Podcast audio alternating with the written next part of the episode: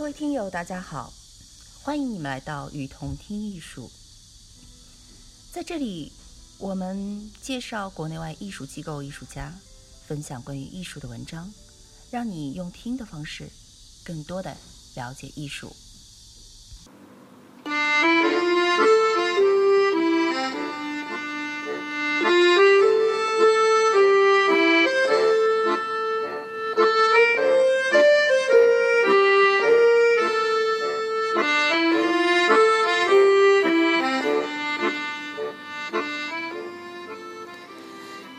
术神秘时代终结。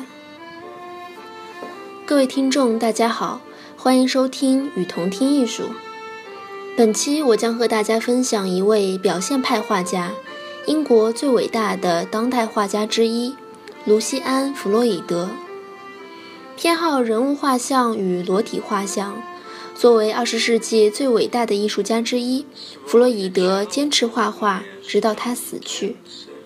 尽管在二十世纪，抽象表现主义占领了整个艺术世界，但是弗洛伊德一直坚持表现主义绘画，最终成为英国最伟大的当代画家之一。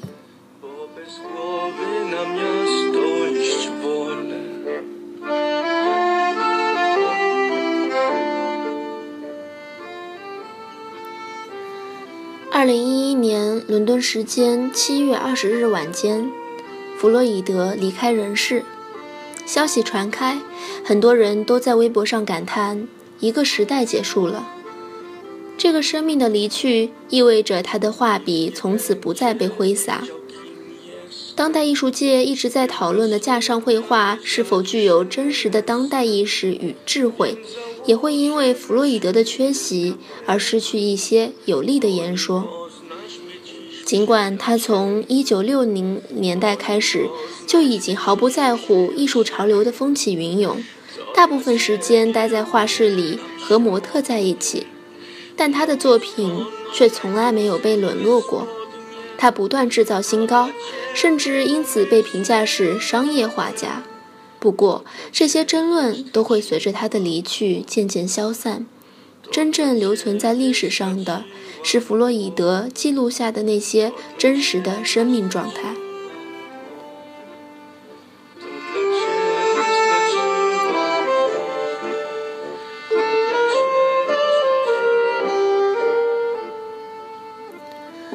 二十年前，我知道弗洛伊德的时候，还是一个中文系毕业没两年的小女孩，对艺术的理解刚刚开始有了一点点对简单的。固化的真善美概念的反思，艺术史学习尚未开窍，眼睛的训练也远远不足，但总在寻找与众不同的非概念化的画面。在朋友的画室，我见到了弗洛伊德的画册，那本画册是他用了几个月的工资才买回来的。他没有跟我说太多，只说：“你仔细看吧，想想其他的肖像作品。”渐渐的。我也像那个时代的美术学院里的学生，能从笔触、气息中准确无误地认出弗洛伊德。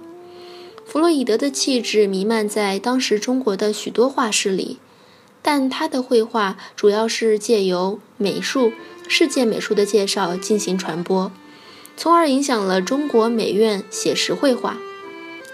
今天看画家刘晓东的创作。依然可以从中看出弗洛伊德的影响。新表现主义绘画是当时中国学院绘画的精神追求之一，弗洛伊德更是与众不同的象征。他的语言比概念化的现实主义更加深入人心。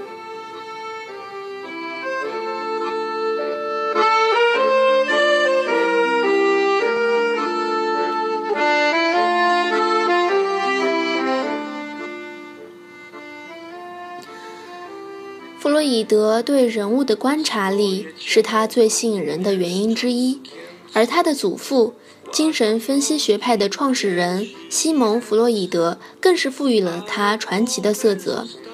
人们总喜欢谈起老弗洛伊德，让年幼的卢西安·弗洛伊德拜读绞刑架下的故事。长辈们给他传递着维也纳文化当中特有的怀疑和探索的精神。卢西安·弗洛伊德之所以对人的观察的角度如此独特，人们相信是家学放大了他作画的基调。在艺术史中，弗洛伊德的出现令英国肖像绘画的传统在延续中生长出新的层面。他提供的总是充满怪异、夸张的情绪，打破了传统肖像角度的端庄。回顾他的创作脉络，可以发现，卢西安·弗洛伊德是用了将近二十年时间才达到高峰状态。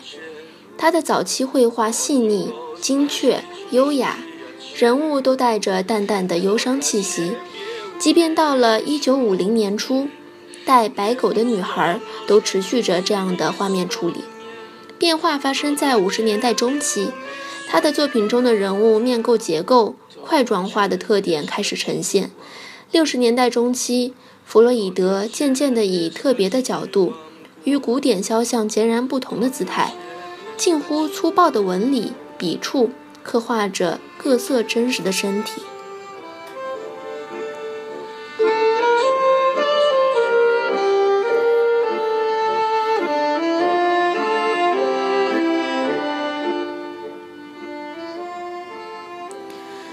越发肯定的画面，甚至体现出一种态度上的偏执。譬如选择模特时，并不遵从传统的唯美主义。常常有中文报道写弗洛伊德热衷于畸形变态的身体。事实上，这样的解读多么偏离真实的生命本身啊！被弗洛伊德描绘在画布上的 T 里，在接受 BBC 采访的时候。总是用响亮的声音提到人生中非常精彩的这段经历。这位胖得超出常态的女人酣然入睡的姿势，借用弗洛伊德的画面处理，让观者产生了非常强烈的震撼。这样的身体也是生命本身，而弗洛伊德认为他只是关注人，关注并非简单、快乐、轻浮的各种人。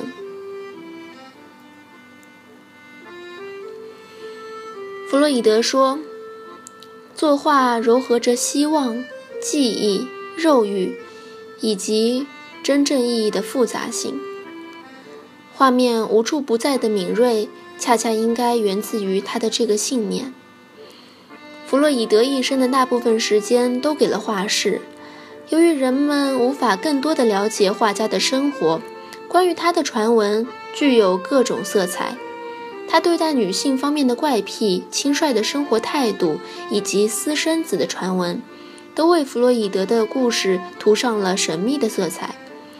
无论给母亲或者女王作画，他们都得亲自来到这个被颜料弄得非常斑驳的画室。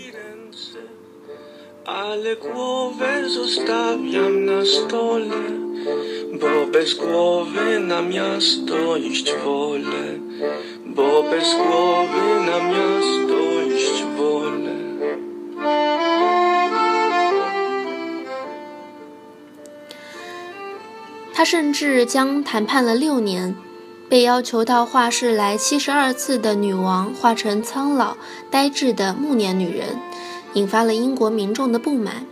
人们很气愤，他将女王画成了中风病人。在这个画室。去世的弗洛伊德留下了几件尚在进行中的作品。大师的离去都在夏夜。多年前，同样是七月，英格玛·伯格曼离开了我们。弗洛伊德和伯格曼，某种意义上来讲，养育了中国文学、艺术、电影的一代人。他们用作品告诉我们叙事的多种可能性。告诉我们表象背后真实的存在和意义的虚无。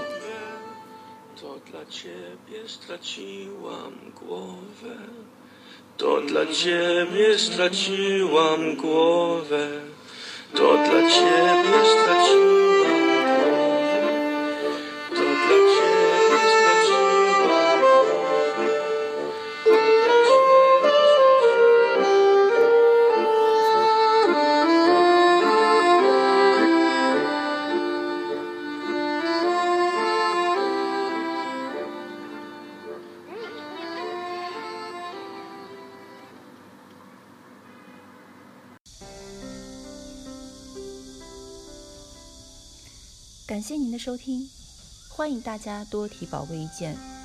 并且来我们与同听艺术同名的微信和微博留言哦。